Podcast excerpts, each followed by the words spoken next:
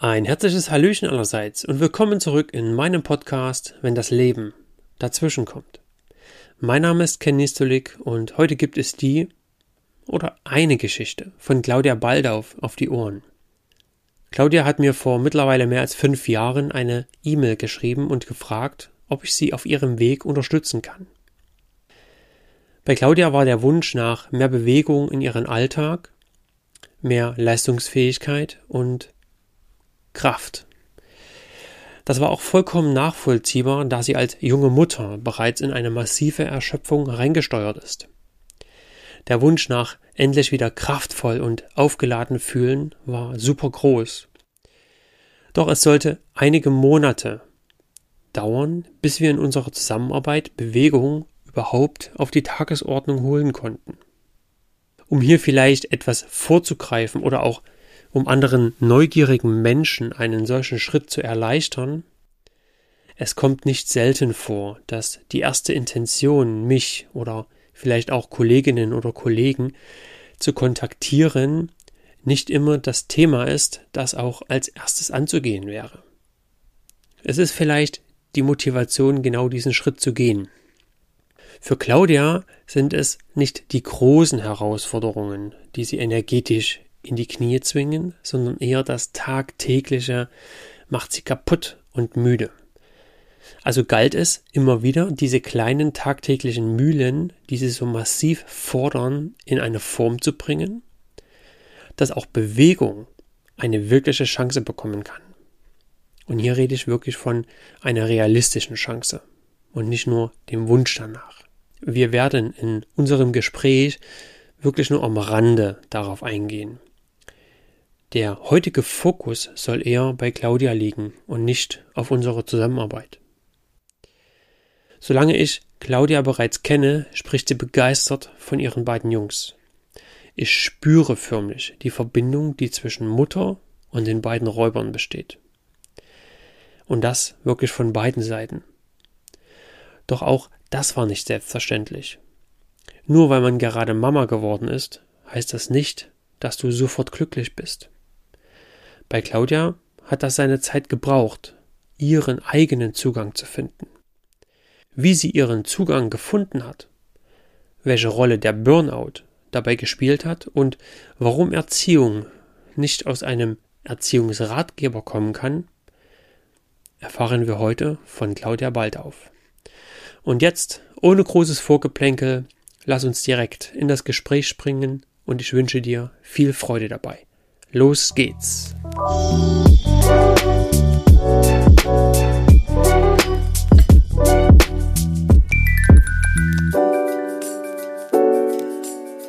Ich habe wirklich einen interessanten Gedanken, glaube ich, gehabt, weil es, es ging, geht ja auch häufig um diese großen, ähm, um diese großen Lebenseinschnitte, mhm. wo, man, wo man sehr oft denkt, okay, die verändern das und, und die ziehen das alles nach sich. Ja.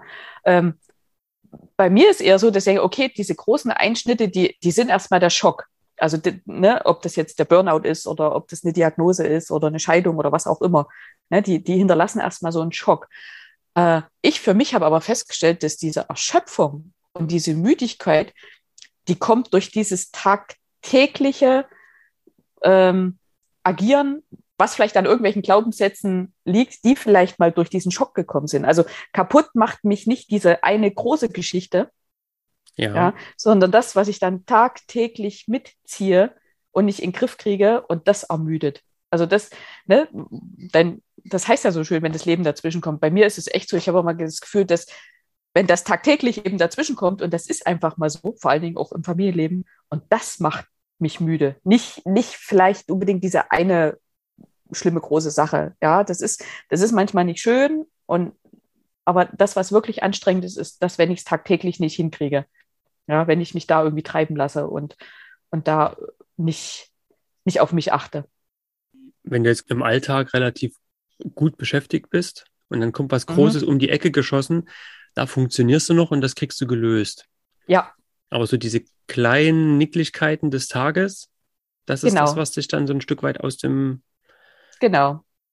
Weil dann bist du ja, also, ne, als das lustigerweise, ja, gerade zehn Jahre äh, Burnout, wie sagt man, Anniversary, Jubiläum, also vor, ja, es war ja 2012, dann bist du ja erstmal wirklich in so einem Schockzustand und, und bist erstmal raus. Und dann nehmen auch andere mehr Rücksicht auf dich, weil die sehen ja in dem Moment auch, okay, jetzt, jetzt bist du ein Patient oder jetzt, jetzt ist sichtbar etwas mit dir. Ja, und dann, dann hast du so ein bisschen Welpenschutz auch mehr. So, ja. und irgendwann geht es ja wieder los, ne, dass, dass wieder ein bisschen was zurückkommt. Da wird auch wieder mehr von dir erwartet, dass du einfach Stück für Stück wieder weiter funktionierst.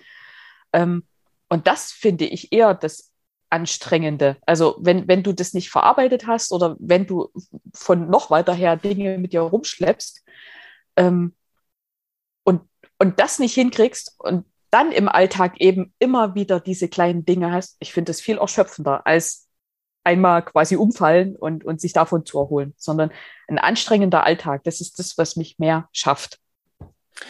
War das vor, dein, äh, vor deinem Burnout auch schon so? Nein. Also das muss ich sagen, aber da, da waren ja auch die Kinder noch nicht da. Also bei mir war ja der Auftakt tatsächlich, ähm, muss ich schon so sagen, also das erste Kind kam. Ich glaube, das erste Mal richtig aufgefallen war es. Äh, das erste Kind kam raus, wurde mir auf die Brust gelegt und ich dachte mir nur, kann mir mal einer das Kind wegnehmen? Ich bin so müde. Ich hatte null mhm. Gefühl fürs Kind. Ja, ich glaube, jede Mama kann nachvollziehen, wie schrecklich dieser Gedanke ist. Und gleichzeitig, man kann es ja nicht erzwingen. Ja. Ja. So, und, und, und das war im Grunde genommen, ab da ging es abwärts, kann man einfach so sagen. Ne? Dann habe ich aber zwei, drei Jahre, glaube ich, sehr gut funktioniert. Oder zwei, ja, ein, zwei Jahre sehr gut funktioniert. Hm, weil man es eben fürs Kind macht. Ich glaube, das Kind hat das vielleicht auch gar nicht so mitbekommen, weil ich habe ja gelacht und ich habe ja ges gespaßt und ich habe ja auf dem Bauch geboozt und, und was man halt so macht. Ne? Aber, aber innen drinne war es leer. Und das, das hätte ich eigentlich schon viel eher merken müssen, was das ist. Ja. Hast du diese, diese Ambivalenz zwischen diesen beiden Rollen, sage ich jetzt mal, schon in der Zeit wahrgenommen, dass du dann eine gute Schauspielerin bist? ich habe das, glaube ich, schon wahrgenommen. Aber also ich habe das, also ich glaube, ich fand es auch schlimm, jetzt so aus der Erinnerung heraus, aber eher so im Sinne von äh, so, so Selbstvorwürfe, dass ich als Mama ja glücklich sein müsste. Ich glaube, auch das kennen sehr viele. Ja, mhm. so, so nach dem Motto, du hast dir das doch selber, du hast dir das doch gewünscht, jetzt musst du doch aber auch mal glücklich sein. Ja, und ja. plötzlich stellt sich das Glück nicht ein. Es ist nicht da. Man ist einfach nur kaputt ja, man fühlt nicht, also zum, zum Kaputtsein ohnehin schon, ja, kommt auch noch das schlechte Gewissen, dass man die, nicht die Mama ist, die man, die man sein möchte oder sein sollte. Ja. ja. Sondern man, man macht die Dinge einfach, weil man eben weiß, dass man sich kümmern soll. Ja. Das, das, war, das war schon anstrengend. Also ich habe das schon realisiert und ähm, ich, wir hatten ja relativ schnell hintereinander beide Kinder und ich weiß, dass, dass äh, Dirk, mein Mann, am Anfang auch echt damit zu kämpfen hatte, als er gesehen hat, dass ich mit den Kindern nicht so konnte. Also der mhm. hat sich da wirklich auch Gedanken drum gemacht und hatte Angst, dass ich die Kinder nicht leiden kann. Ja, und ja. er hat in der Zeit wirklich unfassbar viel übernommen. Unfassbar viel. Ohne irgendwas zu sagen. Dass der dann seinen, daraus seinen eigenen Rucksack quasi gepackt hat, kam dann wiederum später raus. Mhm. Hm. Also es war, es war auch rückblickend eine, eine, eine anstrengende und schreckliche Zeit. Und ähm, ich habe teilweise aber auch keine Erinnerung. Das ist wie abgespalten. Also an, an manche Dinge, wo die Jungs sehr klein waren, erinnere ich mich auch gar nicht. Du kannst ja quasi nur so von, von Bildern mal so kleine Szenen rausholen. Das, das, also es gibt so, so, so Kleinigkeiten, aber es gibt eben auch so, so Phasen, wo ich das Gefühl habe, ich habe da null, null Bezug dazu auch. Mhm. Ne? Das ist ja manchmal, bei, bei Traumapatienten hat man das, glaube ich, auch manchmal, dass das dann so abgespalten wird, dass, da kommt man gar nicht mehr ran. Ja. Ne? Und ich habe ja dann auch, also ne, mit so einem Burnout, dann beschäftigt man sich ja idealerweise doch etwas damit und war ja auch beim Arzt und so weiter und so fort. Ähm, und habe dann auch die Therapie angefangen und die Therapeutin, die, die hat dann auch, also erstmal alles, was da an Diagnose rauskam, das war ja ähm, der Burnout. Das war eine, eine, wie sagt man, Erschöpfungsdepression, posttraumatisches Belastungssyndrom, Angststörung, Panikattacken. Es war ja alles dabei. Ja, und die, die Therapeutin meinte aber auch, sie kann auch nachvollziehen, dass das so ist, wie es ist. Also es war auch einfach viel. Ein bunter Blumenstrauß an zu viel. Genau. Ich habe alles, ich habe alles mitgenommen, was man da so mitnehmen kann. Mhm. Wie war denn die Zeit? Also kannst du dich an die Zeit noch erinnern, wo du dann, sag mal, in mhm. deiner Talsohle drin warst oder ist es da noch ja. abgeschnitten? Ein bisschen was weiß ich. Also ich weiß, ich weiß noch genau das Wochenende. Ne, das war im Juli, 14. Juli und ich war, ich hatte eine Auszeit. Ne? Ich durfte nach London fliegen, weil mhm. damals äh, Bruce Springsteen in London gespielt hat, im mhm. Hyde Park. Und Mama durfte quasi raus.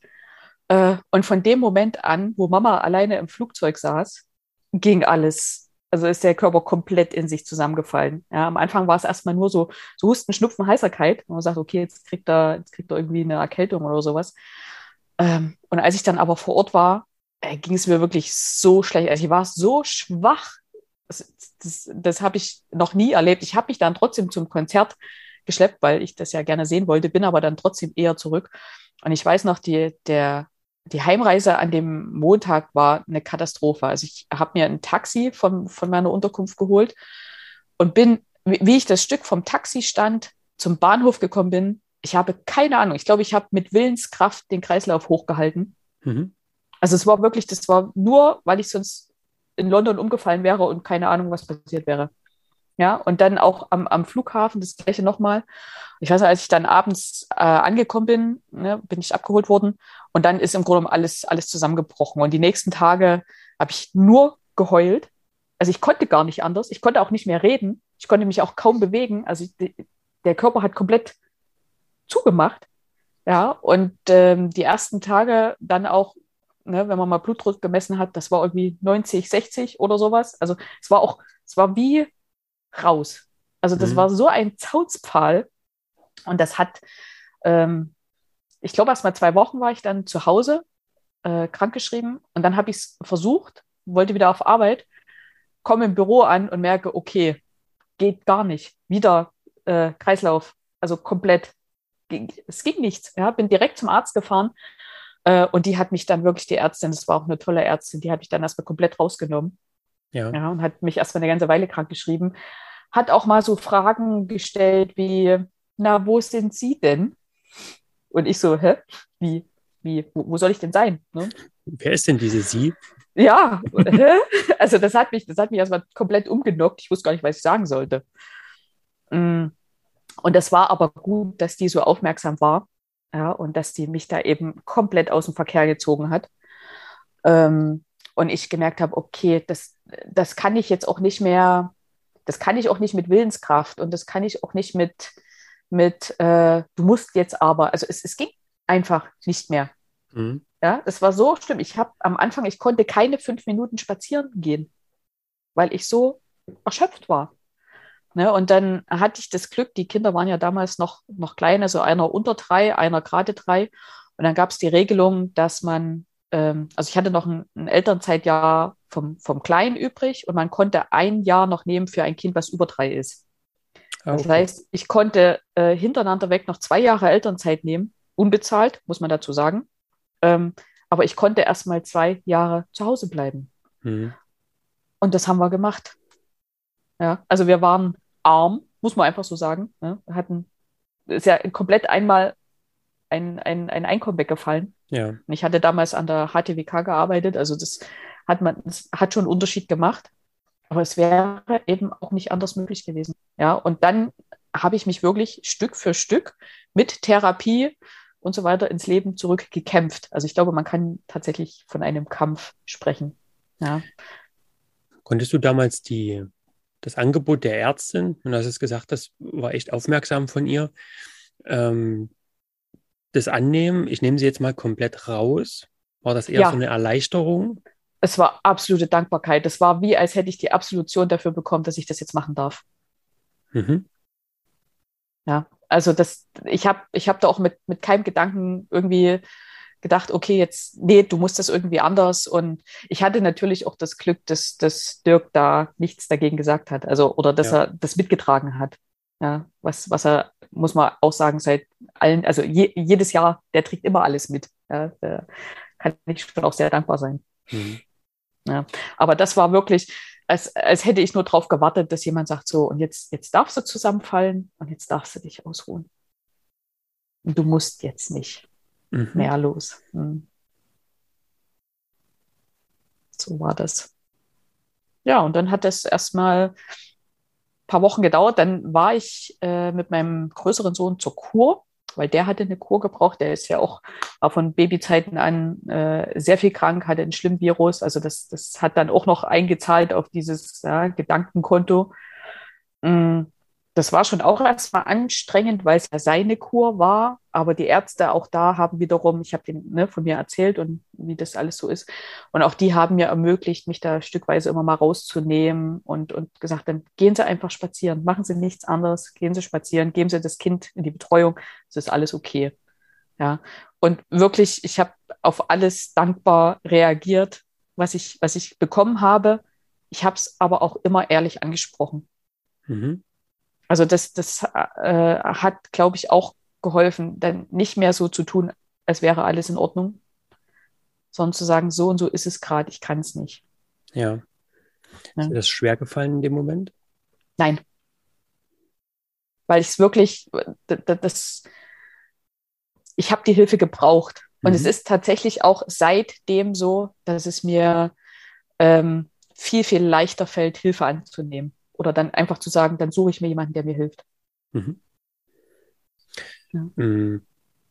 Wie war denn in der Zeit die Verbindung zu deinen Kids? Also ist die schon, schon, besser geworden? Also hast du dann auch sagen wir, eine gute Verbindung aufbauen können oder waren es noch so die, ich nenne das mal die, weißt du, magst den Begriff nicht, so die Übermutti, ne, die so alles richtig machen möchte? ähm, oder war es dann noch was anderes? Mhm. Also ich, ich würde mich selber nicht als Übermutti bezeichnen, aber als Löwenmutti. Mhm.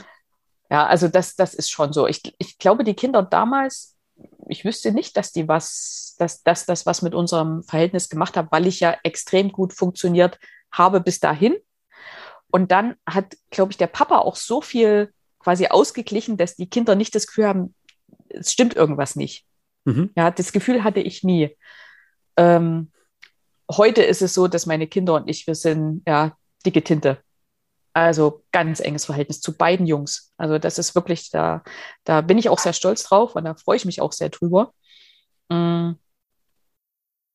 Ich, was ich mit mir rumschleppe, ist schlechtes Gewissen. Ja, weil ich in der Zeit, wo es mir so schlecht ging, nicht in dem Maße eben das wahrgenommen hat oder, oder da sein konnte für die Kinder, wie ich denke, dass ich es hätte sollen. Also gerade für den Großen. Ja.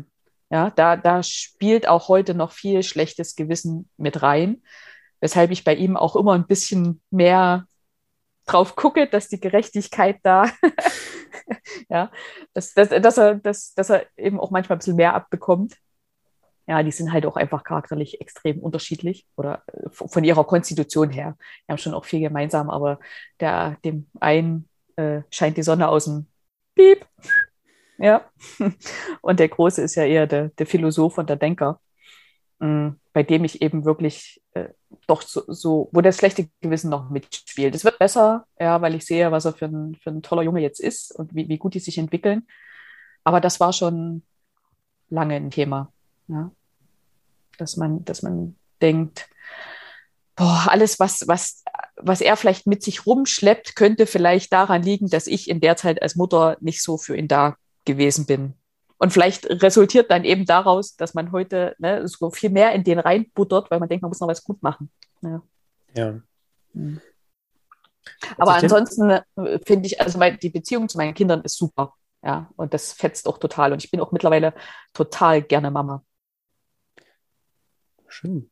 Hat sich denn dein, dein Bild von Mama sein, sag mal, durch dein, durch deinen Burnout äh, geändert?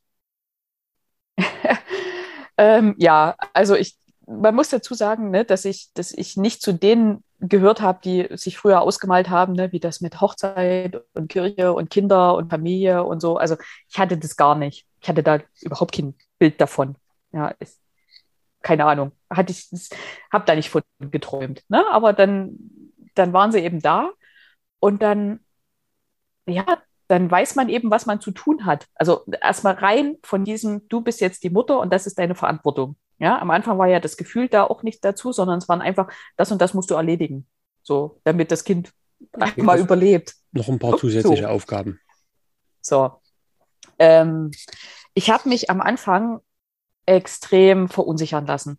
So, und wenn, wenn ich, also wenn ich einen Tipp nach außen an, an neue Mamas geben dürfte, dann wahrscheinlich schmeißt bitte alle Erziehungsratgeber weg. Ja, das ist das Schlimmste, was man machen kann, ist, sich so dermaßen beeinflussen zu lassen von anderen Leuten. Und meine Schwester, ähm, die hat da, die hat da mal einen ganz schönen Spruch dazu. Die sagt nämlich auch immer, diese Beziehungs- oder diese Erziehungsratgeber, die funktionieren auch nur, wenn das Kind das auch liest. Und so ähnlich, so ähnlich ist es für mich auch, ja.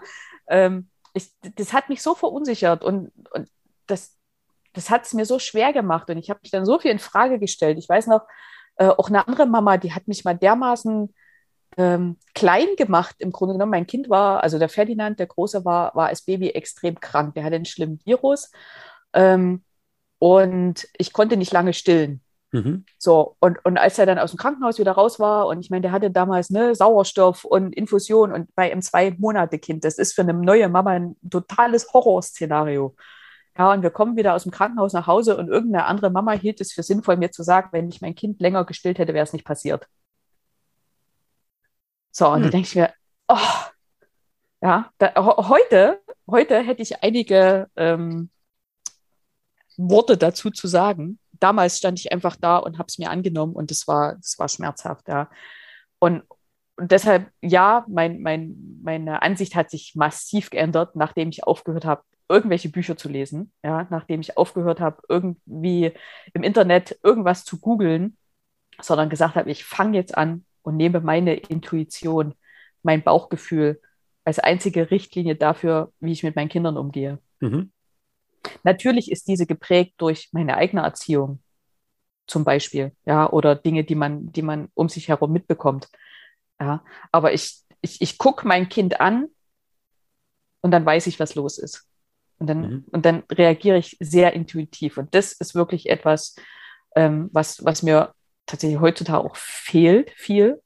Ja, dieses, diese gesunde, der gesunde Menschenverstand auch im, im Umgang mit den Kindern. Und das hat auch meine äh, Rolle als Mutter sehr verändert, dass ich da mittlerweile immer noch die Löwenmama bin, aber ach Gott, viel, viel entspannter und, und ähm, pragmatischer und naja, vielleicht auch manchmal flapsiger.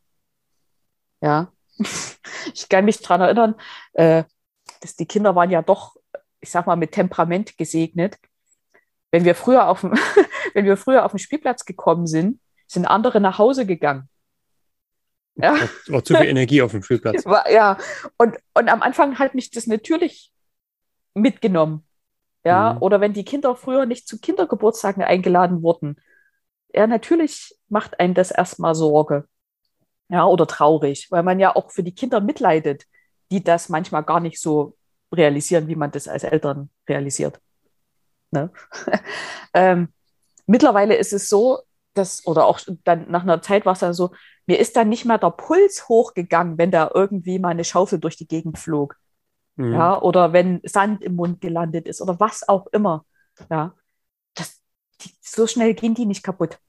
Ja, und ich fand das sogar eher, eher lustig, wenn da, naja, wenn es ein bisschen lustig zuging. Sagen wir es mal so. Ja, ich, irgendwann ich, hatte ich da sogar so, so stolze Gefühle, wenn ich gemerkt habe, ey, ich gehe hier nicht bei jedem bisschen gleich irgendwie an die Decke oder mhm. ach und hm und, sondern ich fand es einfach tatsächlich cool. Ja. Ich fand uns dann irgendwann tatsächlich cool. Was aber auch dafür spricht, dass du eine gute Verbindung dazu hast, ja. Ja, zu deinen Kids. Ja. Das ist, glaube ich, nochmal also ein was mir, großer Part mhm. und auch Vertrauen in die Verbindung. Und was mir, was mir wichtig ist, ähm, ich habe genau wie alle anderen Mütter Ängste. Ich habe genau die Ängste, dass meinen Kindern was passiert, ja, oder dass irgendwas nicht, nicht, nicht richtig ist oder dass sie verletzt werden, dass sie gemobbt werden, was wir auch schon hatten, ja, dass, dass sie traurig sind, dass sie zurückgewiesen werden. Also alle diese Ängste, die Mütter haben, habe ich genauso. Mhm. Aber ich versuche, die nicht auf die Kinder zu übertragen. Ich will nicht, dass die das merken. Ja, das geht ja schon los bei, wir haben hier äh, Mauern, wir haben hier Bäume, wir haben hier ganz viele lustige Dinge, auf die man hochklettern kann und von denen man runterfallen kann. ich habe das nie gemacht, dann hoch und, und pass auf und mach das nicht und kletter da nicht hoch und fall ja nicht runter. Und also ich habe, sind kleine Dinge, aber ich habe versucht, da nicht so zu interagieren und den Kindern quasi schon dieses mitzugeben. Mhm. Weißt du? Sondern die einfach viel machen zu lassen. Ich weiß nicht, unser Großer hatte mit anderthalb Jahren ein Hochbett. So, da hat er noch im Schlafsack geschlafen. Ja, und wir haben einfach unten ein riesengroßes Matratzenlager hingelegt. Und der hat früh angefangen, einfach zu klettern und, und sich hochzuziehen und schräg und gerade und die Muskulatur und das. Die sind eben auch mittlerweile extrem behende. Also die ja. sind sehr beweglich, die sind sehr koordinativ stark. Ja, einfach weil, weil wir sie viel machen lassen. Mhm. Ja, die durften immer extrem viel machen. Zum Leidwesen von anderen, zugegebenermaßen. Aber das, die sind mittlerweile sehr stabil in, ihren, in ihrem Wesen, in ihrem Körper. Und das ist doch toll. Ja. Jo. Und das ist, würde vielleicht nicht in jedem Ratgeber stehen. Um Gottes Willen, das, das sind einige Sachen, äh, die würden da nicht drinstehen. ja, oder wo ich, es gibt, es gibt so ein paar Dinge, wo ich echt auch merke, ähm, wie Mütter reagieren, wenn ich davon erzähle.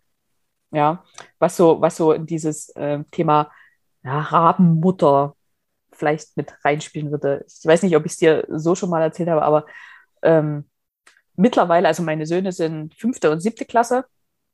Ähm, ich stehe manchmal morgens gar nicht mehr mit auf, weil die das alles selber machen.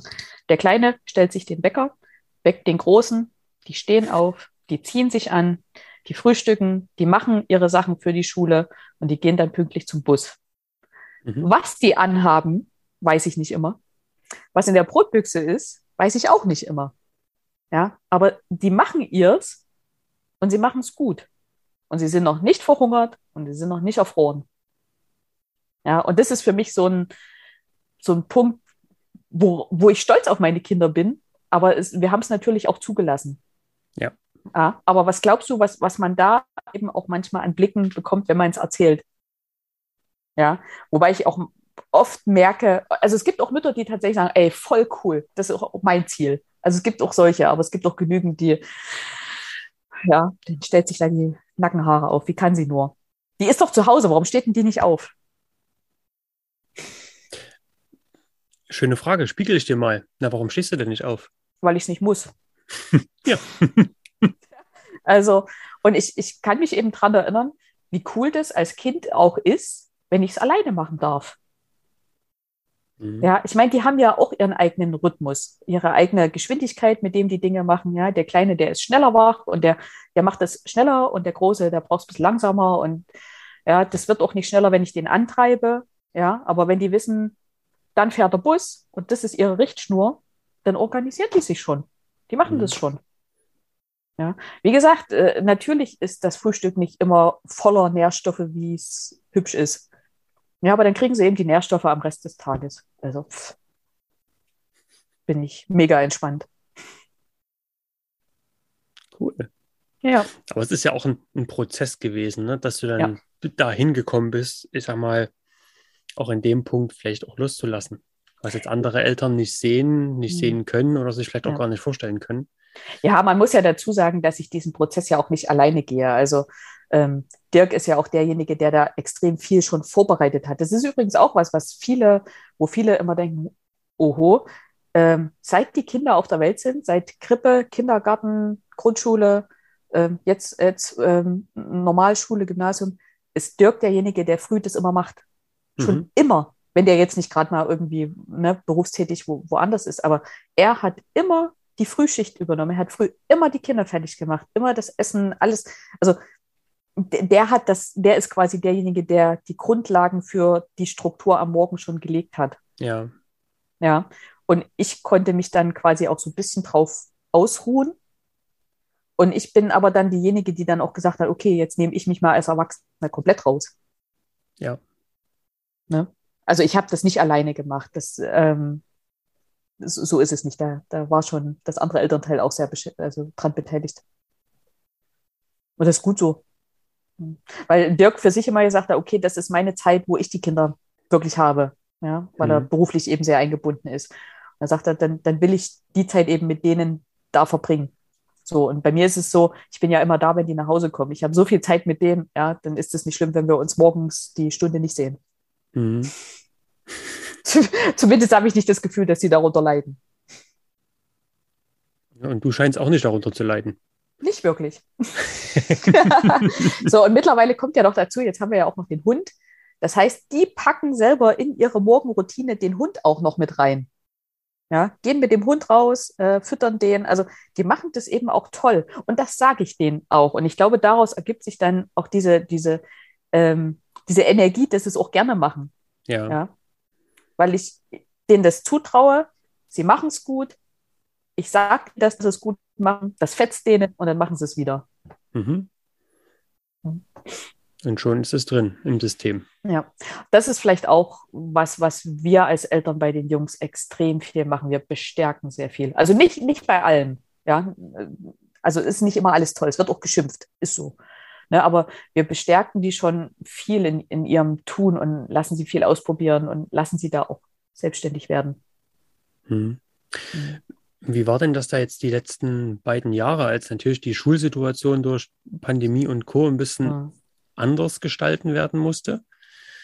War das für ja. dich nochmal eine ganz andere Situation oder auch für deinen Mann? Ähm, für Dirk weniger, weil der eben beruflich äh, in der Woche viel unterwegs ist und ähm, da nicht ganz so viel, nicht ganz so viel Einblick hatte. Ähm, für mich der Anfang war irgendwie so von, von noch so ein bisschen mit Euphorie, ja, weil man sagt, okay, ist was Neues, selbst wenn es eine Pandemie ist, ist erstmal was Neues. Ja, und das, der Anfang war okay. Und irgendwann, kann ich mich daran erinnern, war ich mal an einem Punkt, da stand ich bei uns in der Küche und habe geweint und habe es nicht mal gemerkt. Also das war vor Erschöpfung, habe ich geweint und habe es aber erst viel später gemerkt, dass ich da stand und, und die Tränen liefen, weil es eben wirklich scheiße anstrengend war. Und auch das können, glaube ich, viele nachvollziehen. Ja, mit mehreren Kindern zu Hause, die auch teilweise unterschiedliche Schulformen hatten, ja, mit unterschiedlichen ähm, Herausforderungen, mit unterschiedlicher Art und Weise, wie die Technik genutzt werden musste. Mhm. Ja, dann brauchte man plötzlich zwei Rechner und dann musste der das lernen und dann musste aber der Drucker auch funktionieren und dann brauchtest du Druckerpapier und dann ähm, hatte die Lehrerin noch gar keine E-Mail und dann hat Lernsachs nicht funktioniert. Also alles, was ich jetzt sage, ich bin mir 100% sicher, dass das alle Mütter mit schulpflichtigen Kindern nachvollziehen können. Das alle hatten. Ja, also es, das war wirklich, es gab eine Zeit, da haben wir alle, entschuldige, wenn ich das Wort verwende, total abgekotzt. Mhm. Ja, die Kinder hatte ich den Eindruck, sind da flexibler.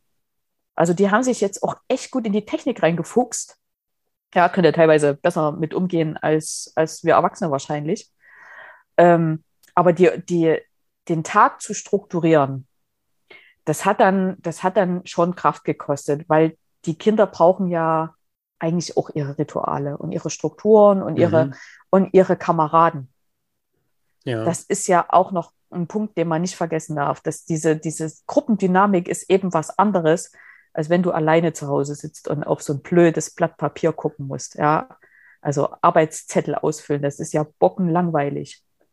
Ja, und du als Mutter sitzt dann daneben und bist, du bist diejenige, die die antreiben muss, du bist die, die, die was erklären muss. Ja, was glaubst du, was ich nochmal an Mathe dritte Klasse machen musste? Oder, also da waren Themen dabei, ich dachte, oh Gott, ich dachte, ich höre nie wieder davon. Mhm. Ja, oder wo ich mich selber erstmal neu reindenken musste.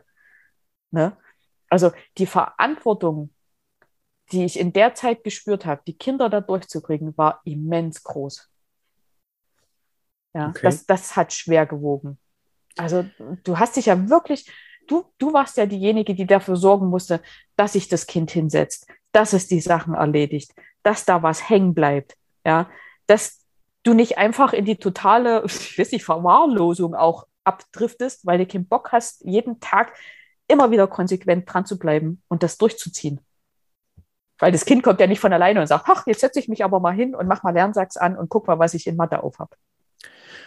Weil natürlich zu Hause auch eine ganz andere Struktur und eine andere Schwingung ist. Ne? Da hat man jetzt nicht unbedingt ja. genau den Platz, oh, hier ist jetzt Schulzeit. Yeah. Ja, nicht nur das, du brauchst ja auch, ja, das eine Kind muss da hinsetzen. Wo ist denn mal noch ein Tisch frei? Jetzt ist der Papa im Homeoffice zu Hause. Jetzt muss der aber dort telefonieren. Jetzt brauchen wir aber mal den Rechner. Jetzt ist da mal was online. Das ist auch rein, rein infrastrukturell. Hast du dir manchmal den Kopf gegriffen und gesagt, wie soll denn das gehen? Mhm. Geht's noch? Also, das habe ich, glaube ich, das waren so in den letzten zwei Jahren ganz häufig meine Gedanken. Geht's noch? ja. Ähm, ich, ich will jetzt nicht alle Lehrer da irgendwie also es gab, es gab echt viele, die sich sehr reingehangen haben. Ja, und die sich da auch bemüht haben. Und man muss auch sagen, es war für die auch was Neues. Ja, kannte ja auch noch keiner. Mhm. Aber es gab eben auch welche, die das nicht viel einfacher gemacht haben, die da selber viel zu kämpfen hatten, die das an den Kindern auch, ich will nicht sagen rausgelassen haben, aber die das haben eben schon die Kinder sehr spüren lassen. Und das kriegen Kinder eben dann letztendlich doch mit. Ja, und hm. deshalb, also alles in allem, wir sind schon durchgekommen, aber frag nicht wie. Klingt sehr Polter die Polter, ja. Sehr energetisch hm. aufreibend. Ja. Hat dich das schon. dann so ein bisschen äh, an Erfahrungen vor zehn Jahren erinnert? So rein aus dem Verantwortung, Funktionieren? Mhm. Ähm, das Interessante ist, dass bei mir immer sehr schneller erst der Körper reagiert, bevor ich, bevor ich das reflektiere. Also ich, der, der Körper hat sich, glaube ich, gemerkt, wie er reagiert hat, als es damals war. Mhm. Also mit welchen Symptomen oder wie ich das, ich, ich merke das relativ schnell körperlich. Ja, keine Ahnung, wie sich die Haut anfühlt oder wie, ja, wie ich mich, wie ich mich eben fühle. So und, und da bin ich schneller dabei zu sagen, okay, jetzt ist es das gleiche Gefühl, also muss es wieder die gleiche, passiert gleich wieder das Gleiche. Ja. Ob das so ist, so weit bin ich manchmal gar nicht gekommen. Ja, also ich, hat, ich war sehr schnell wieder körperlich in, in, in diesem Gefühl drin, wie ich mich damals gefühlt habe und habe dann gedacht, okay, jetzt ist es wieder das Gleiche. Mhm. Dass ich einen Schritt weiter bin, das kommt dann erst, wenn ich, wenn ich zum Beispiel mit dir rede und, sag, ja. und, und du mich darauf hinweist und sagst, hey, guck mal, aber du bist ja gar nicht umgefallen. Mhm. Weißt du? Aber diese, die, ich glaube auch die Panik oder die Angst davor, dass es wieder passiert, die, die schwingt da eher mit. Ja, und es hat mich Kraft gekostet, also unwidersprochen. Hat es uns aber alle. Also dann nehme ich mich ja nicht als, als Einzelfall raus. Und wenn ich mit anderen Müttern rede, du brauchst ja nur einen kleinen Finger hinhalten. Ja, das, die brechen dann alle auf. Ja, es gibt mhm. genügend, gut, die versuchen es irgendwie, ne, dass, dass man da nicht so rankommt, aber ich habe die Erfahrung gemacht, ja, sobald du ins Gespräch kommst, oh, es gibt so viele von uns, die so kaputt sind. Was ja auch erstmal nicht schlimm ist. Ne? Also das ich glaube, ist, glaube ich, ja. in so einer Phase, das war ja schon eine längere Phase. Mhm. Ja, und Kids man darf auch nicht, hm, man darf auch nicht vergessen, dass es noch nicht vorbei ist. Jetzt ist zwar die Pandemiesituation vorbei, aber das, was den Kindern aus der Schulzeit heraus fehlt, das ist noch nicht vorbei. Ja, wir denken immer, okay, jetzt gehen wir normal wieder in die Schule oder wir gehen wieder arbeiten, aber das, was, was die Pandemie, glaube ich, auch so, so emotional und, und ja, psychologisch ausgelöst hat, das sehen wir ja jetzt, glaube ich, erst alles, was da rauskommt. Ja, und was die Kinder eben verpasst haben in ihrer Schulzeit, Gestern habe ich gelesen, ist zwar Österreich, aber es ist ähnlich, dass man mit einer bestimmten Zensur jetzt eben nicht mehr einfach in die nächste Klassenstufe kommt. Das war letztes Jahr noch so. Ja. so. Wo ich mir aber denke, hey, ähm, ihr lasst damit im Grunde genommen trotzdem die komplette Verantwortung wieder bei den Familien, weil die Kinder können ja nichts dafür, dass die in den letzten zwei Jahren so immens viel Wissen verpasst haben oder durch dieses Zuhause Arbeitszettel ausfüllen nicht nachhaltig was hängen geblieben ist. Ja, aber alles, was jetzt passiert, hm, beruht ja auf, auf dem, was, was da war. Und wir müssen es ausbaden. Mhm. Und das ist was, was mich zu, also das frustriert mich. Da werde ich auch, kriege ich auch so ein bisschen schlechte Laune, gebe ich zu. Und da muss man ja schon sagen, dass, sag mal, deine Situation mit den Kids schon äh, privilegiert war, ja. da du ja, ich sag mal, viel Zeit zu Hause verbringen konntest und auch wirklich den beiden den Raum ermöglichen konntest. Auf jeden Fall. Also zum einen, da ich eh im Homeoffice war, ich, wir, mussten, wir mussten nie drüber diskutieren, wer kann denn gerade zu Hause bleiben und wie, wie organisieren wir das. Also natürlich hatten wir den, den Vorteil und was auch dazu kommt, ohne dass das jetzt elitär klingen soll. Ähm, aber wir sind, wir sind auch vom Kopf her eben in der Lage, unseren Kindern zu helfen. Auch mhm. wenn es zum Beispiel Chemie oder Physik ist. Also Fächer, mit denen manche vielleicht überhaupt nicht mehr ähm, was zu tun haben. Ja, es gibt genügend Familien, die können das nicht leisten. Mhm. Sowohl ne, vom, vom Platz, von der Zeit, aber eben auch von der eigenen, vom eigenen Wissensstand. Das muss man, muss man leider so sagen. Ja, und das konnten wir alles leisten. Ja, was nicht heißt, dass es für uns weniger anstrengend war. Mhm. Oder für mich. Ja. Mhm. Mir geistert gerade die Frage durch den Kopf, den dir damals deine Ärztin gestellt hast. Wo bist denn du in dem ganzen Konstrukt?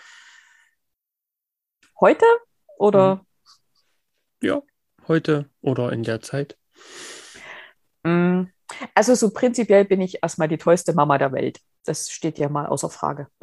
Das sagen mir meine Kinder auch sehr häufig und sehr gerne. Also ähm, die, die, die Wertschätzung, die ich von meiner Familie mittlerweile bekomme, ist größer geworden. Mhm. Das, das ist auch schön. Ja.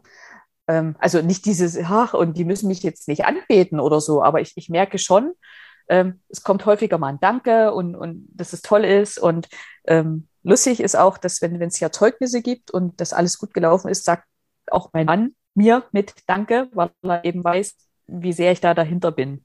Ja, und da auch eben mit drauf aufpasse, gerade in den letzten zwei Jahren, ne, dass das irgendwie doch äh, alles gut gegangen ist.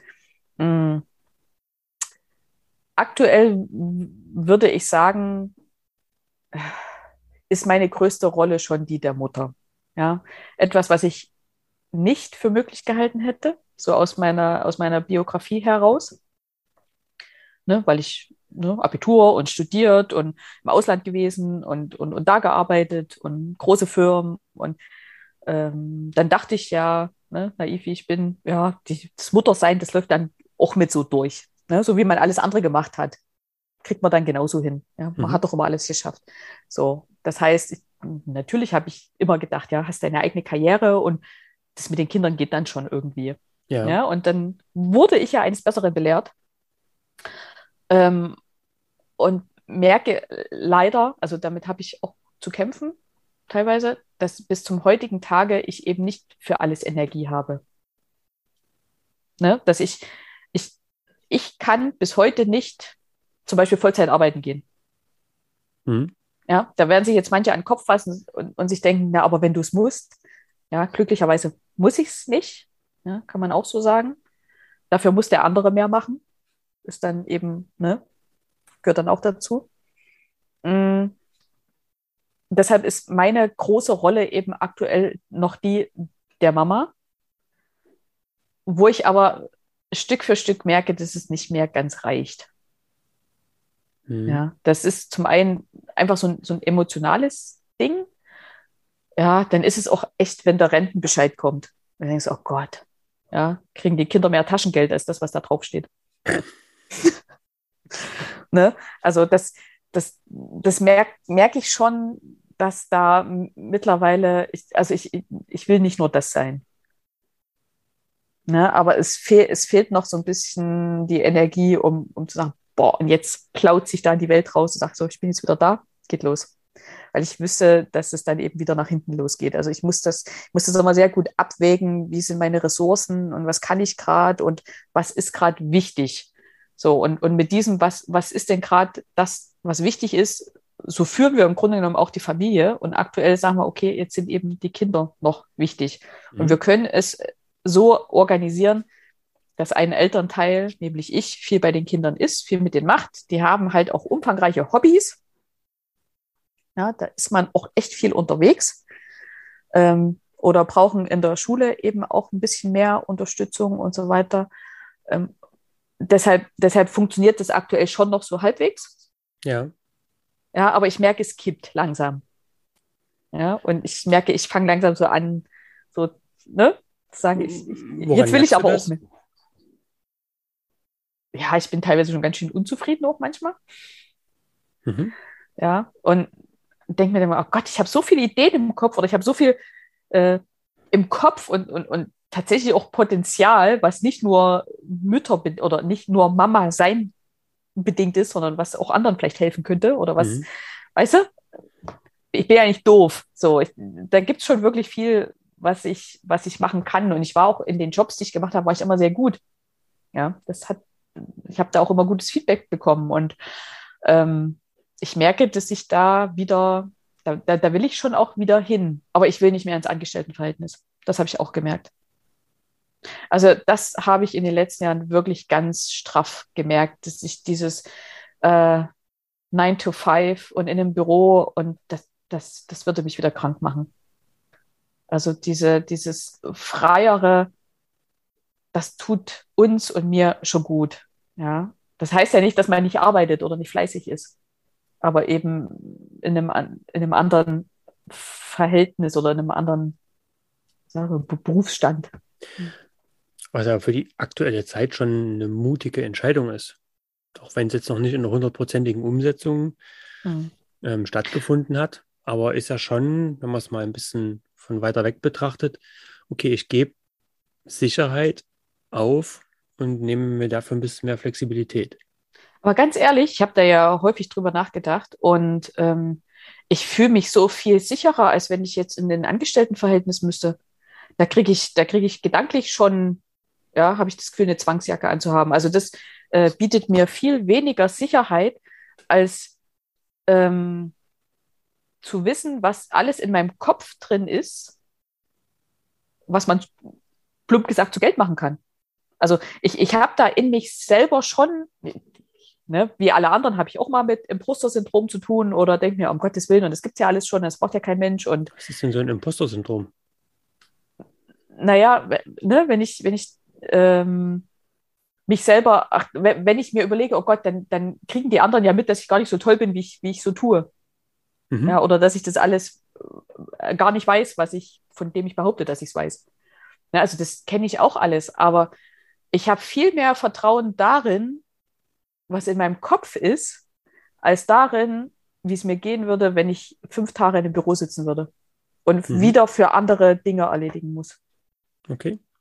Also dieses für andere das Zeug machen, ich, ich glaube, das, das hat das Familienleben auch so ein bisschen zerstört. Ich habe gar keinen Bock mehr, anderen Leuten das Zeug hinterher zu rennen oder zu räumen. Ja, es ist jetzt, ich, ich, fühle mich viel besser dabei, ja, wenn ich, wenn schon dann mein eigenes Zeug wegräume. Auch mhm. gedanklich. Und ich habe ja das, äh, das Glück, dass ich umgeben bin von sehr vielen Experten und Gesundheitsmenschen und Coaches und Trainern, wo ich sehe, dass das eben funktioniert. Ja, ja. Dass das geht. Also man sagt ja immer äh, so, du bist, du bist irgendwie die fünf Menschen, die es um dich herum gibt oder mit denen du am meisten Kontakt hast. Ja. So, wenn ich, wenn ich das auf privater Ebene sehe, ja, dann bleibe ich wahrscheinlich hier im, im Dorf hängen. Ohne mhm. dass das jetzt sehr negativ gemeint ist, weil es hier sehr schön ist. So, wenn ich mich aber auf die berufliche oder die professionelle Ebene begebe und gucke, wenn ich da um mich herum habe, dann habe ich eben null Zweifel daran, dass eine Selbstständigkeit gut funktionieren kann. Und genau zu den Vorstellungen, wie ich das haben will. Und wie ich es mit meiner Familie zusammen eben einplanen kann. Also ich habe da null Zweifel daran. Wo kommt diese Sicherheit her? Weil das klingt ja jetzt schon so die letzten Jahre immer so ein bisschen, mm, mm. ne, schon, ah, ich könnte ja, ich bin jetzt mal überspitzt, ach, ich könnte ja umkippen und ich könnte ja nicht funktionieren. Ja, das habe ich ja trotzdem. Und auf der einen Seite mm. und auf der anderen Seite hast du natürlich ein Urvertrauen in die Verbindung zu deinen Kids. Ne? Lass ja. sie mal auf die Mauer krabbeln, ja, die werden schon nicht im Salto runterspringen und wenn, dann landen sie halt. Und ja, ich habe ja erste Hilfe fürs Kind gemacht, also ich kann, ich weiß auch, was ich machen müsste. ähm, wo das herkommt. Ich, ich, ich glaube wirklich, diese, also diese Rückbeziehung auf Intuition, mhm. ja, Bauchgefühl, das ist so wichtig wir haben ja, wir haben ja auch schon häufiger drüber geredet, über, über meine Ideen, was Richtung Selbstständigkeit gehen könnte. Und ich habe ja schon oft genug gejammert und dass ich dann das doch nicht und das nicht. Und dann bin ich da wieder im Zweifeln. Und, mm, und das Einzige, was wirklich funktioniert, ist eben mich auf mich selbst zu besinnen und mir zu denken, okay, was weißt du denn wirklich? Und wenn ich, wenn ich mich darauf besinne, dann merke ich, oh Gott, ich weiß viel. Mhm. Ich, fühl, ich fühle viel, ja. Und daraus ergibt sich dann auch ein, ich könnte auch viel geben. Ja. So. Und möglicherweise, ne, hat mir auch mal ein Coach gesagt, vielleicht, wenn man irgendwann auch eine Berufung gefunden hat, die einem gefällt, ja, vielleicht sagt ja dann der Körper auch, ja, cool, angekommen, ich muss dich gar nicht mehr umschmeißen. Ja, weil jetzt hast du endlich mal das gemacht, was du machen solltest. Ja. Hm. Oder du hast eine andere Form der Interpretation deines Körpers entdeckt. Möglich. Möglich. Aber für solche Sachen habe ich ja meinen Coach. ja, also Aufregung ist ja per se erstmal nichts, nichts Schlechtes. Ja, das, das, das stimmt. Ähm, das ist noch so ein Punkt, wo, wo, wo ich merke, okay, da, da falle ich sehr schnell noch in alte Muster zurück. Ja, das ist wie so ein Magnetismus. Das habe ich in den letzten Wochen auch stark gemerkt.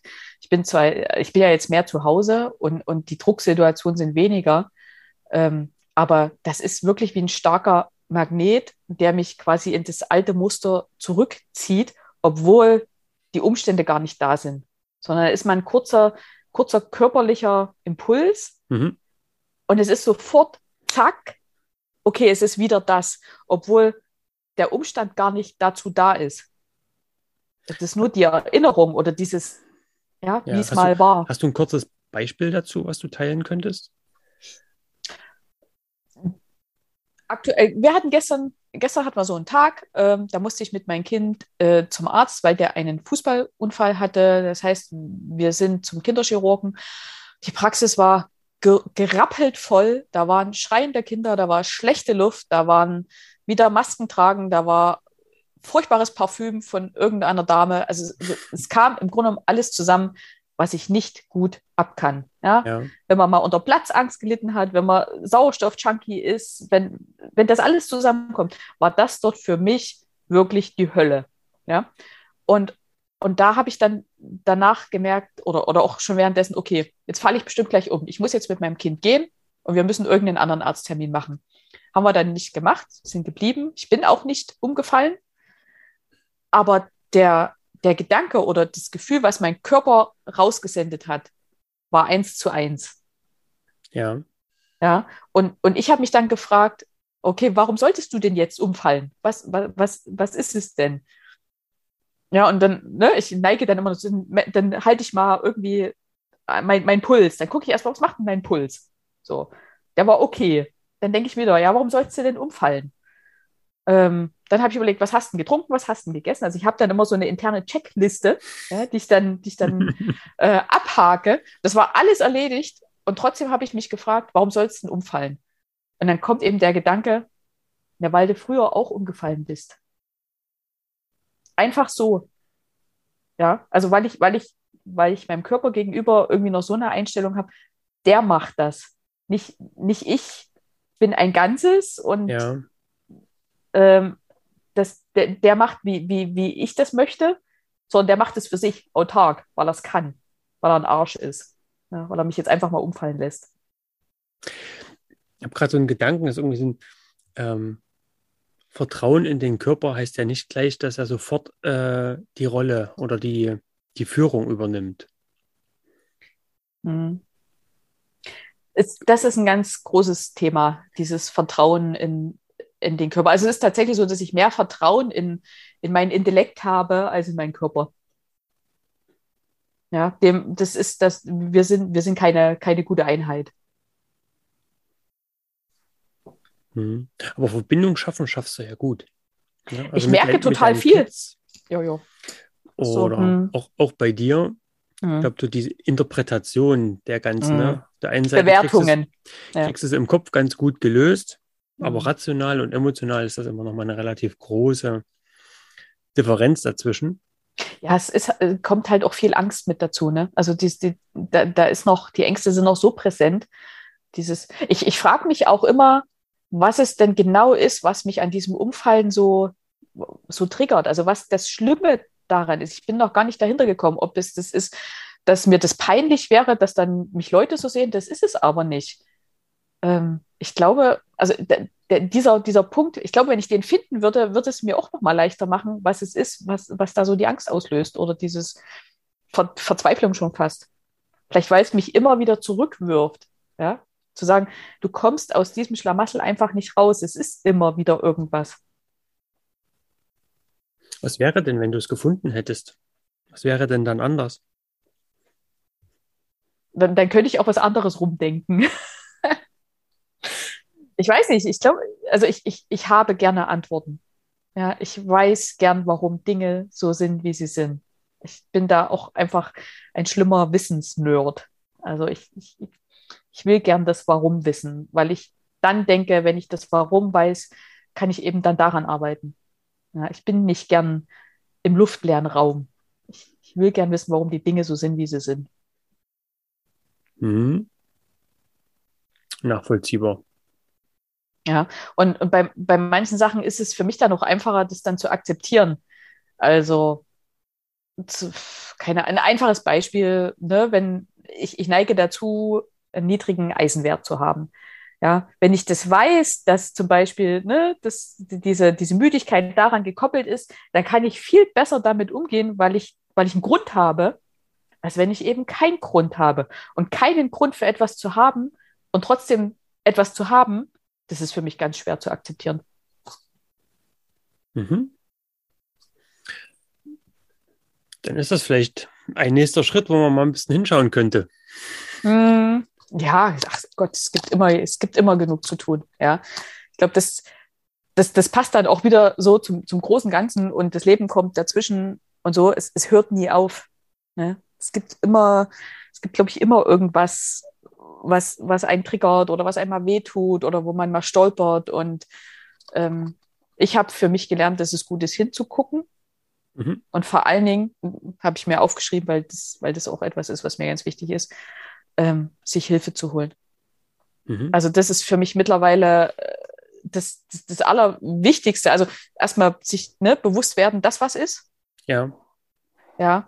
Dank dir äh, mittlerweile das auch erstmal einfach anzunehmen, ja, dass es so ist. Das ist ja auch schon ein ganz schwerer Schritt. Also gerade für Mütter ist es, glaube ich, auch etwas, wo wir gerne drüber stolpern, so dieses Akzeptieren, okay, ich bin kaputt oder das nervt mich oder ich war jetzt mal ungerecht oder das kotzt mich alles an oder eigentlich wollte ich ja eine Girlband auf Island gründen und jetzt muss ich mich hier um die Brut kümmern. Also, ne, jetzt mal überspitzt. Bring mal noch für die Väter in die Bresche, die haben das bestimmt genauso. Ja, aber mit, den mit, mit deren Hormonsystem kenne ich mich nicht so aus. so, und ähm, aber zu wissen, man ist nicht allein, also das ist, das finde ich immer ganz, ganz wichtig. Also man, wir Mütter sind nicht alleine mit unseren, mit unseren Gefühlen, mit unseren Ängsten, mit dem, was wir da so rumschleppen, auch wenn wir gern manchmal so tun, als kriegen wir es alles hin. Und das Zweite ist, und das empfehle ich wirklich mittlerweile jedem, der irgendwas hat, ja, sich Hilfe zu holen. Und das nicht alleine alles durchkämpfen und durchkauen zu wollen. Mhm. Das, das schafft man, glaube ich, nur ganz schwer und es kostet noch mehr Kraft. Und es ist auch aus meiner Perspektive kein Zeichen von Schwäche, ne? mal um nee. Hilfe zu bitten, ja. sondern eher ein, ein Zeichen von Stärke. Ja. Und ähm, wie oft mir das im Grunde genommen schon den, den Arsch gerettet hat, dass ich dir spontan eine Nachricht schreiben konnte und oh Gott, heute ist wieder alles ganz furchtbar. Mhm. Ja, das, also einfach dieses Loswerden auch und das nicht immer, nicht immer im eigenen, also im Kopf zu haben und drauf rumzudenken und sich da selber, wer weiß, was für Szenarien noch auszudenken, ja, sondern dann einfach mal, okay, jetzt, jetzt rede ich mal mit jemandem, der auch eine ganz andere Perspektive hat, der auch ein gewisses Maß an Distanz hat. Ähm, und das, das ist so hilfreich. Also, und das ist, ja. glaube ich, ganz wichtig, ne, dass man da auch mal ähm, jemand anderen das, das anvertraut. A, wenn man das ja. nochmal ausspricht, dann hat das nochmal eine andere Form der Realität. Mhm. Und vielleicht jetzt so einer wie ich, ne, der dann so eine Wege mit begleiten kann, mhm. auch nochmal andere Sichtweisen mit reinbringt und dann vielleicht ja. festzustellen gemeinsam, ah, so wild ist es gar nicht. Ja. Oder ah, es ist eigentlich viel schlimmer. Zum Glück hatten wir den Punkt noch nicht, dass es, dass es eigentlich alles viel, viel schlimmer ist. Ja, und ich meine, was das, was das Schöne an so einer Begleitung ist, ist, also wenn es ein guter Coach ist, muss man dazu sagen, dass man ja auch selbst auf vieles kommt. Ja, also ich glaube, wir beide, wir mögen mittlerweile ja auch total gern diesen Moment, wenn ich dir was sage und im Vorfeld schon weißt, dass du jetzt wieder dein typisches Kenngrinsen kriegst, weil du dir denkst, ach, jetzt hat es. ja, endlich. Ja, manchmal ist, wenn man so ein bisschen von, von weiter weg steht, dann kann man natürlich Dinge ganz anders sehen, bewerten oder auch einschätzen. Hm. ich möchte nicht ich, wissen, wie oft du dir schon an die Stirn gehauen hast und gesagt hast, Mensch, also bestimmt nicht nur bei mir auch, sondern auch bei anderen, die du begleitest, wo du sagst, oh Gott. Ja, ich glaube, das, das macht mein Coach genauso. Ja, der wahrscheinlich. Dann, ja. Der dann sagt, boah, ey, jetzt hat er Kenntnis endlich. Hm. Naja, nach so langer Zeit jetzt. Ja. Und was, was, was ich auch gelernt habe oder was, was ich gemerkt habe, was wichtig ist, ist echt Humor. Humor ist so, so wichtig, auch in, in solchen Zeiten. Ja, und das, ja. Was? Findest du? Nein, bei uns ist immer Bier ernst. Nein, aber diese, diese, diese Mischung aus Pragmatismus und Humor, die, das ist etwas, was ich für mich eben jetzt auch festgestellt habe, das, das hilft mir in, in meinem ganzen Sein. Ob das jetzt das Muttersein ist oder der Umgang mit, mit anderen Menschen oder ne, mit mir selber, dass das auch einfach mal fünf Grade sein lässt. Mhm. Ja, und, und nicht so bierernst oder äh, habe ich auch wieder ein schönes Beispiel. Ne? Zu Hause. Haushalt ist ja da echt ein schönes Beispiel dafür. Ähm, bei uns ist es so, dass ich den Haushalt nicht gut und gern mache. Mhm. Ähm, und da auch stark im Delegieren bin. Klammer auf, liegen lassen, Klammer zu.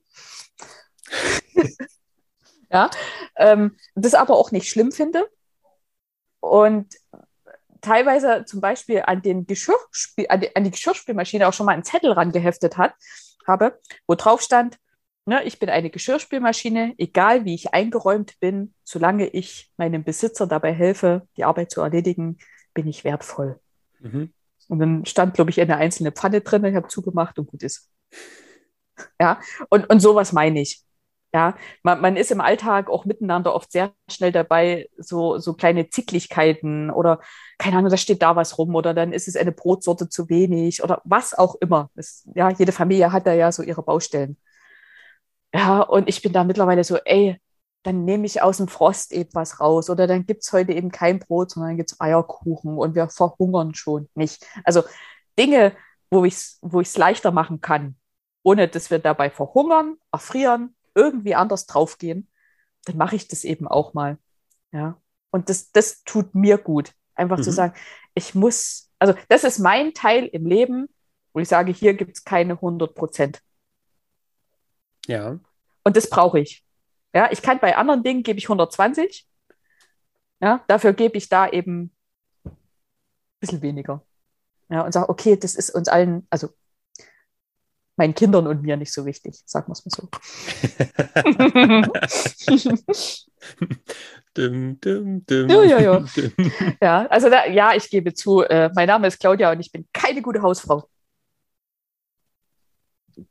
Aber ich komme damit klar. Okay. Ja. das ist schön. vielleicht auch, das ist auch was, was wir, äh, was wir Stück für Stück perfektioniert haben wir, wir haben für uns festgestellt, dass es gut ist, wenn wir so ein bisschen ressourcenschonend die Arbeiten verteilen. Also jeder macht auch so ein bisschen das, was ihm leichter fällt, mhm. wo er mehr Kraft dafür hat und mehr Geduld. Also ich ja. mache zum Beispiel die Schulsachen. Mhm. So, Dirk macht die Großeinkäufe, weil es für mich echt Stress ist, in den Supermarkt zu gehen mit ganz vielen Menschen. Mhm. Ja, Dafür ist es, glaube ich, für ihn Stress, wenn er sich das Hausaufgabenheft angucken müsste. Dann, oh Gott, wir müssen das und das. Und dann muss ich ein Plakat malen. Ja, oder muss ich was basteln. Ich glaube, da würde der umfallen. Ja. Aber ich bin da eben entspannter. Hm. Ja. Klingt, klingt auch nach einem schönen Plan. Ja, ist, das, das, das ist für uns wirklich, also ich mag das auch ganz gerne, weil du dann eben auch nicht so viel rumdiskutierst. Also da kommt das viel weniger zu diesen Diskussionen, der hat das liegen lassen und der hat das nicht gemacht und dann wurde das nicht erledigt und ja, damit, damit ähm, schließen wir sowas mehr aus, ja, dass wir uns über Alltags- oder über, über Haushaltsdinge streiten. Mhm. Ja. Ist ein guter Tipp an alle. Was war denn jetzt so, so rückblickend als, als Abschlussfrage ähm, für uns so dein, dein Highlight die letzten Jahre, wo du gesagt hast, das ist mir wirklich in Erinnerung geblieben. Ähm, und das hat vielleicht das befeuert, was ähm, deinen Weg jetzt ein bisschen besser beschreiben kann. Also ich muss schon sagen, dass, dass äh, viele Dinge, die mit den Kindern zu tun haben, ja, sehr herzerwärmend sind. Also die, mhm. die, die, die, gehen schon immer sehr nahe ran. Ähm, die Bekanntschaften, die ich, die ich gemacht habe, also du natürlich, aber auch ne, die, die Kollegen, die es da so im Umfeld, also einfach diese Inspiration, die man durch, die man durch andere Menschen bekommt. Da gibt es auch so ein paar Leute, wo ich sage, oh, das ist so ein Glücksfall, dass ich, dass ich die kennengelernt habe. Ähm, die eine oder andere Ausbildung, die ich für mich gemacht habe. Mhm. Ähm, ja, dann unsere Urlaube in Kärnten sind für mich immer, ja, das ist so mein Kraftplatz. Das, das, das, da ist immer, passiert immer was Gutes. Es ist immer schön. Ähm, und ich weiß gar nicht, ob es noch irgendwie. Ich, ich selber, also tatsächlich, ähm, wenn ich so einen Schritt zurücktrete und gucke, was ist in den letzten zehn Jahren eigentlich passiert, ja, wie irre war das eigentlich und was haben wir hier geleistet? Was haben wir ja auch als Familie geleistet und gestemmt? Ja, es ist nicht immer alles rosig. Das ist es, ja, Familie oder von mir aus auch Ehe ist nie nur äh, Praline und Rose und ja, Seidenbettwäsche. Also das, manchmal ist es auch einfach ne, kollegial und partnerschaftlich und dann ist es irgendwann anders wieder rosig. Mhm. Das gehört, glaube ich, dazu. Ähm, aber schon auch ein gewisses Maß an Stolz, wie wir das hingekriegt haben, ja, was für tolle Kinder da groß werden. Und ich, ich für mich selber auch das Gefühl habe, ja, da kommt noch was. Da, da, da geht noch was. Also wirklich. Oh, schön. Ja, da, da ich, ich merke da was. Und das, das fetzt. Ja. Selbst wenn ich es ähm, natürlich auf eine Art und Weise mitbekommen habe, ja, wo man jetzt sagt, hm, hätte auch anders sein können, aber dann hätte ich es eben nicht. Ja, dann hätte ich nicht all das, was, von dem ich denke, dass es auch wertvoll ist, ja, und dass es vielleicht auch der ein oder anderen Mama helfen könnte, vielleicht auch mal so, ne, so ein bisschen die Denkweise oder eine andere Perspektive mal zu kriegen. Mhm. Ja, also es ist, meine Therapeutin hat damals gesagt, ja, sie müssen jetzt nicht dankbar dafür sein, dass das passiert ist. Man kann sich da ruhig drüber ärgern. Ja, aber es wird auch Punkte geben, wo sie sagen, das hat nochmal so was verändert und das ist dann doch ein Geschenk. Ja, wenn man was damit macht. Und wenn man was damit macht, ja. Das muss ich sagen, dass ich glaube, das, das hatte ich schon immer. Ich kann mich noch ganz genau daran erinnern. Ich, ich hatte einen Punkt vor zwölf oder vor zehn Jahren, ähm, wo es mir so schlecht ging und wo ich dann ganz, ganz bewusst, ich weiß noch, wo ich da gerade war, ich weiß sogar noch, welches Lied im Radio kam und wo ich zu mir gesagt habe, gut, so will ich nicht leben. Ich will mhm. jetzt, dass sich was ändert und ich brauche Hilfe. Mhm. Also das, das ist so ein bewusster, vielleicht war das auch ne, so der, der, der ausschlaggebende Punkt, wirklich für mich bewusst zu sagen, so will ich das Leben nicht haben. Ja, dann ja. ist man lebensmüde. Jetzt nicht vielleicht im Sinne von suizidal, aber wirklich lebensmüde. Und das ist ja traurig. Ja. Und ich wollte das nicht. Ja, und ich will das bis heute nicht. Also ich ergebe mich bis heute nicht dem Schicksal. Mhm. Hm. Dann auf das Leben. Chaka. und ich sag mal auch auf die Neugier. Ne? Ja. Immer wieder was Neues zu erleben, Neues zu lernen. Mhm. Oder auch mal rauszufinden, warum das jetzt so ist. Mhm. Aber mhm. macht es nicht alleine. Ja, es ist wirklich, es, es macht auch mehr Spaß mit jemandem zusammen. Mhm. Ein schönes Schlusswort. Dann danken wir allen, die auf unseren Reisen dabei sind. Ja, ja. Unsere Wege begleiten, uns vielleicht auch mal spiegeln, uns mal was in die Fresse hauen. So sieht's ähm, aus. Mhm. und uns eigentlich dabei immer nur helfen wollen. Ja. Nee, ich bin da auch also dankbar für, für jeden und für dich besonders. Vielen Dank. Claudi, ein dickes Danke für deine offenen Worte. Sehr gerne. Einblick in deine Reise. Und äh, viel Freude in der Familie, ne? Den werden wir haben. Und viel Erfolg mit den neuesten Schritten. Ja, also da wird demnächst auch einiges passieren. Ja? Und ähm, wer da Interesse hat, kann da auch gern auf meinem Instagram-Account gucken. Da wird demnächst immer ein bisschen mehr und mehr und mehr passieren zu diesem Thema. Also mhm. ich würde mich freuen, wenn da ein paar Muttis vorbeigucken. Na dann, auf das Mama-Coaching. Jawohl. Sehr schön. Claudia, bis bald. Vielen Dank. Vielen Dank für deine Einladung.